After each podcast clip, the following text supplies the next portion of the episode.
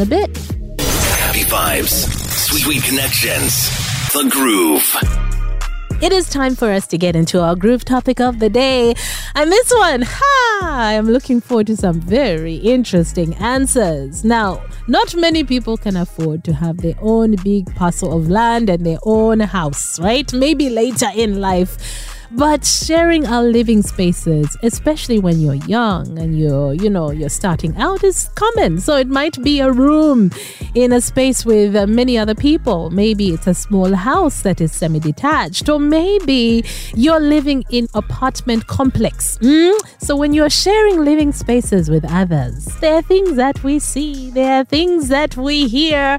I want to know from you, what is the craziest thing that you have heard while you are living in an apartment complex or hostel. Mm, do share. Or in an apartment, there can be so many interesting things. So, one day there was this young boy of around three years. The neighbor was pregnant, and when labor came, she went to the hospital, and the following day she was back with the child. So because he was a very naughty boy, you know, and as they were approaching, he quickly runs to them and was like, "Oh, auntie, auntie, welcome back." So the auntie was like, "Oh, thank you."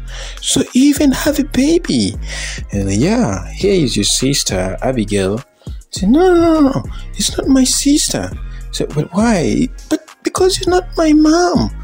Oh, so the mom was also coming by to welcome the neighbor and he quickly saw the mom and turns over was like, Mommy, mommy, when are you getting me a sister? The mom was of course confused how to answer. Then he quickly asks again, Mama Abigail, where did you get her? I mean, and it was so serious. It was set determined to get an answer. It was just a joke, and everybody was like, What is wrong with this young man? Again, he was asking the mom, Mommy, I want a sister. When are you kidding me sister? Everybody was there.